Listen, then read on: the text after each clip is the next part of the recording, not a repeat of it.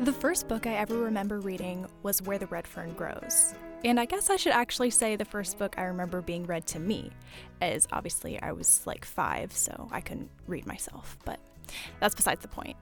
I just remember being so entranced by the storytelling and all of the characters, especially the dogs, but again, besides the point. I have always strived to get back to that childlike desire to take lessons from books and really become invested in them like I was back then.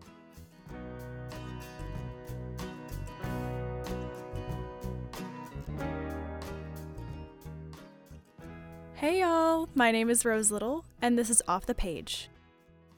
It's officially time for episode one, and I'm so excited because the book this week, ate. Like, this book was so good. I was actually told by one of my friends that I would probably find it really boring, but I'm glad to tell y'all I was not bored the entire time.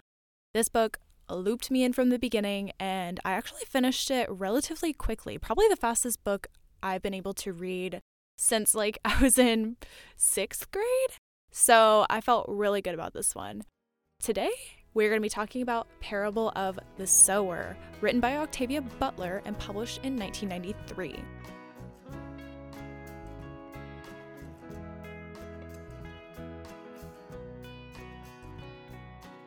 This book follows Lauren Olamina, who is a teenager, and she is writing in a journal. So the book is a series of her journal entries between 2024 and 2027, and she is 15 when it starts and 18 by the time it ends.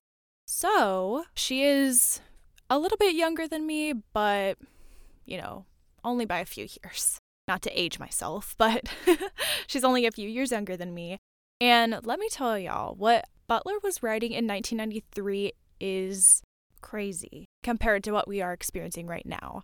I can see where she's coming from with some of these ideas, but I am glad to say, glad to report, we are not at this stage in society. So, a little bit encouraging, but also a little bit scary that there was even any figment of truth to this story about what the predictions for 2024 were going to be.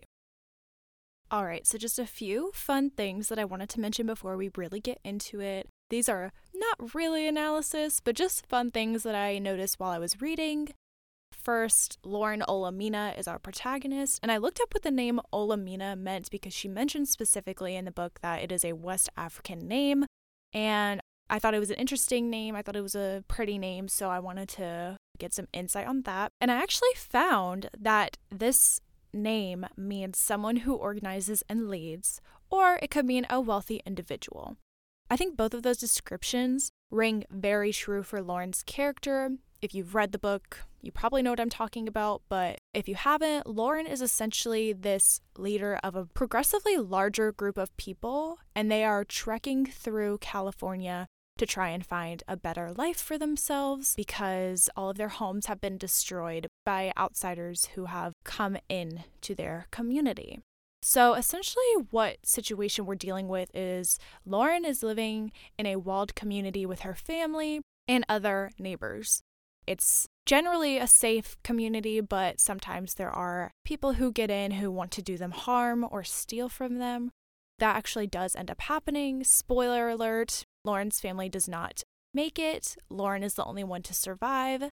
And she meets up with some of her neighbors who happen to be around her age and they set off together and progressively acquire people as they move north. That's a little summary as well. So, then something else that I wanted to talk about was the role that fire plays throughout this novel. I'm sure all my English peeps know what I'm talking about with water being a symbol for renewal, for a symbol of rebirth. But in this case, I think it's interesting that fire kind of takes that role in a more chaotic way it is the driver of change in a forced change way. So essentially, fire is this more chaotic symbol of renewal. It forces change, but it also acts as a motivator for Lauren and her group. So, just something that I wanted to point out because I am big on finding patterns like that and inconsistencies between what I'm reading versus what the canon literature symbols are. So, yeah, with that being said, I think we will now move on to the lessons that I was able to take away.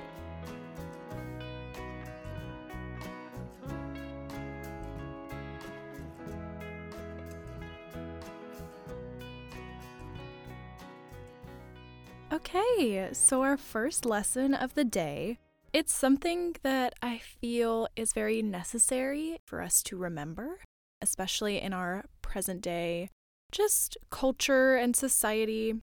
And that is being open-minded about people, about ideas, even when your beliefs don't necessarily align with someone else's. The reason I bring this up is because a large part of Lauren's journal entries contain references to Earthseed, which is the religion that Lauren came up with to kind of cope with some of the tragedies that she was experiencing. She doesn't necessarily think that's the case. She thinks that she has just come up with this religion, but it's really just a matter of dealing with the change that's being forced upon her.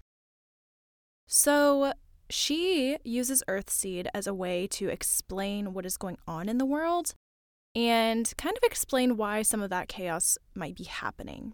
Nothing is really changing her ideas, but she is not forcing it upon people.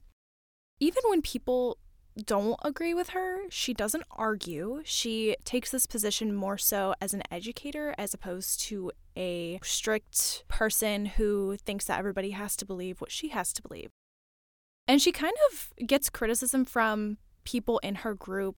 Bankole, at one point, who is a character that comes later in the book, he is an essential character, especially in Lauren's development as a person and in her development as a leader.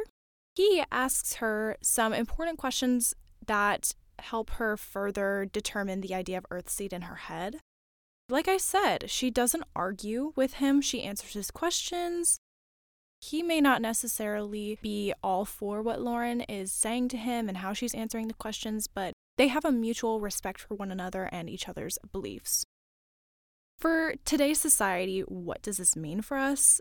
I think it really is just a good reminder to not immediately swear off other people's ideas just because we don't personally agree with them. I think it's important for all of us to be open minded and open eared which is a very weird expression that I just came up with.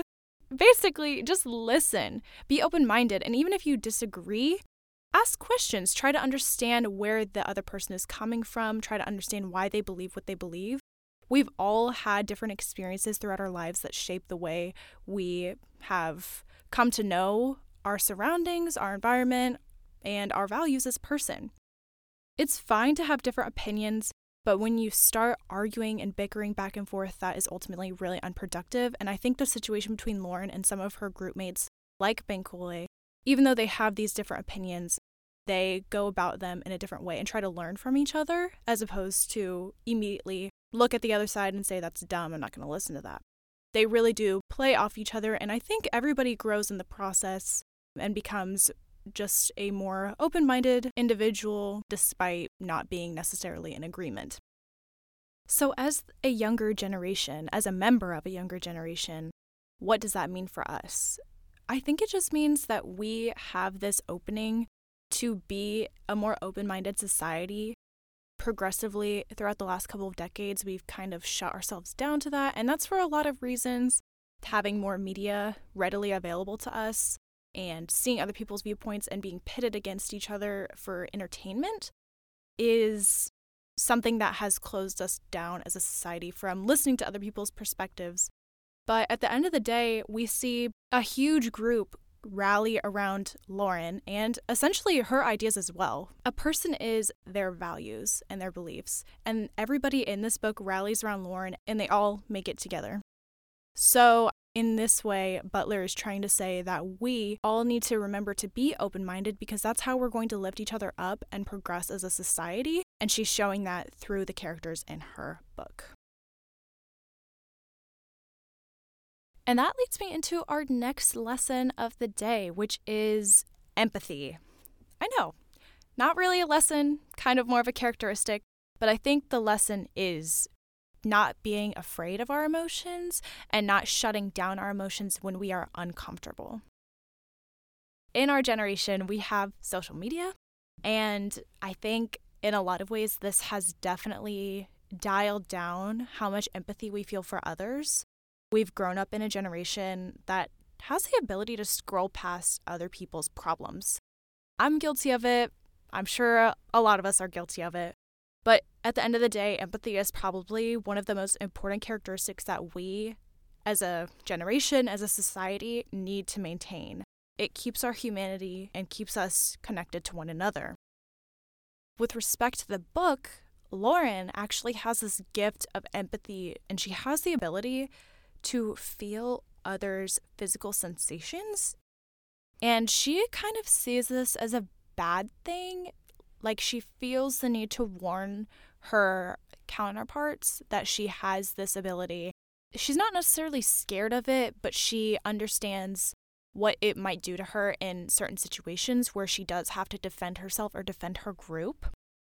So she feels like she has to warn her peers that she will be debilitated if she has to injure or kill someone in order to protect herself or others.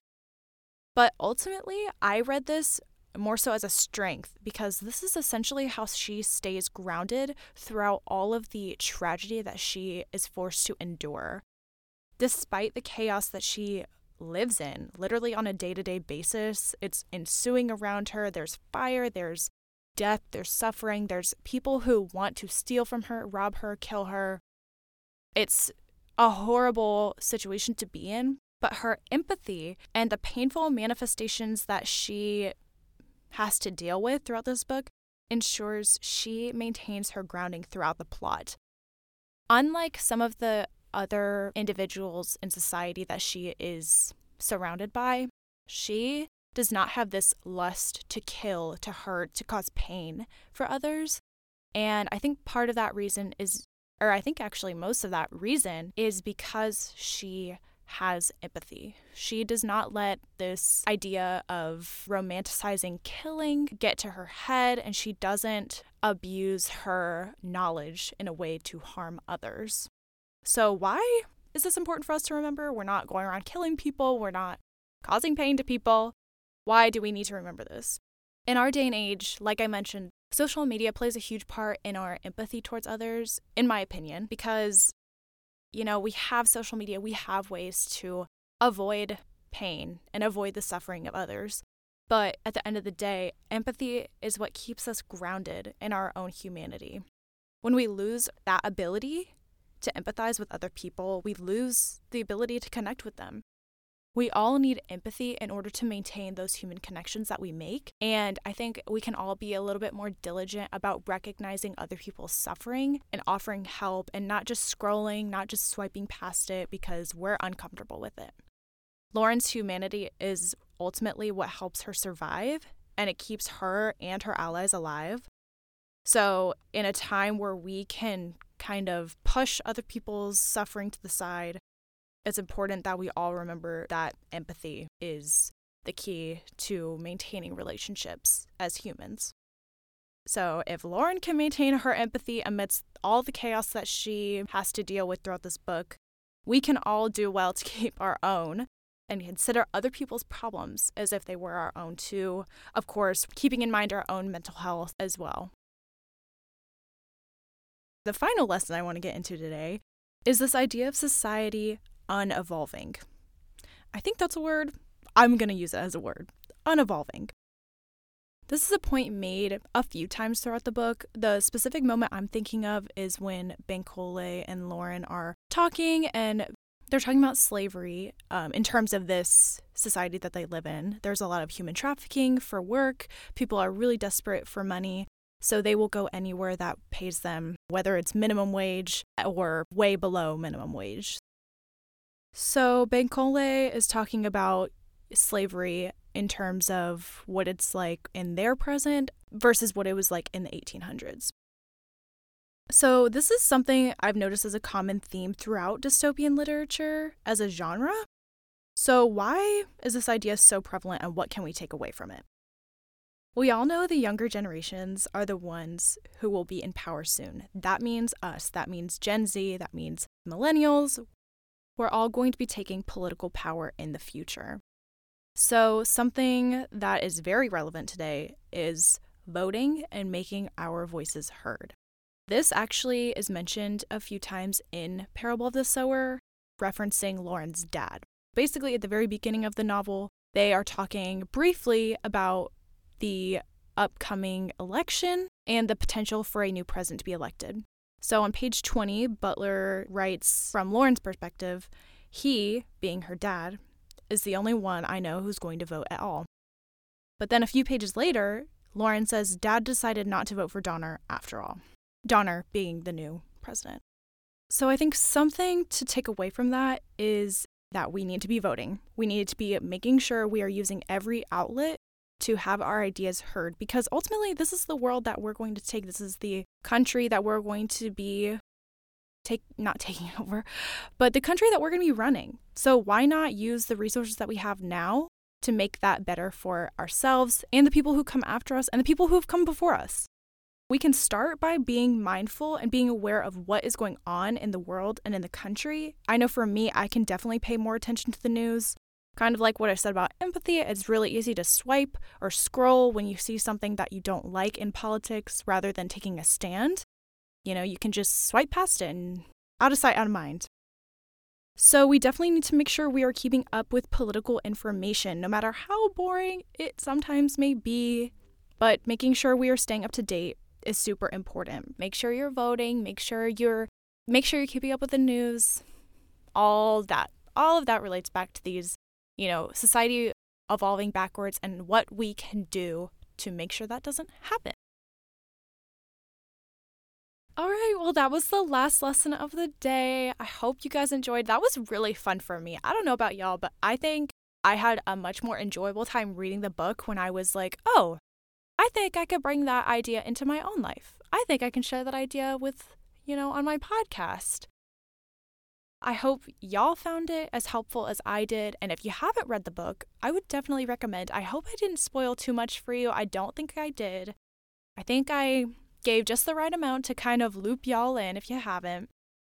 That is it for today, y'all. I really, really hope y'all enjoyed. Please hit up my Instagram at offthepage.pod for any comments or suggestions you have about future episodes. I would love to hear from y'all. Also, if you guys have any book recommendations for me to read, put them in the comments. Maybe they'll be in an episode. Who knows? Who's to say? Who's to say whether or not it'll be an episode? It'll probably be an episode. I'm gonna let y'all know. I will see y'all in the next one.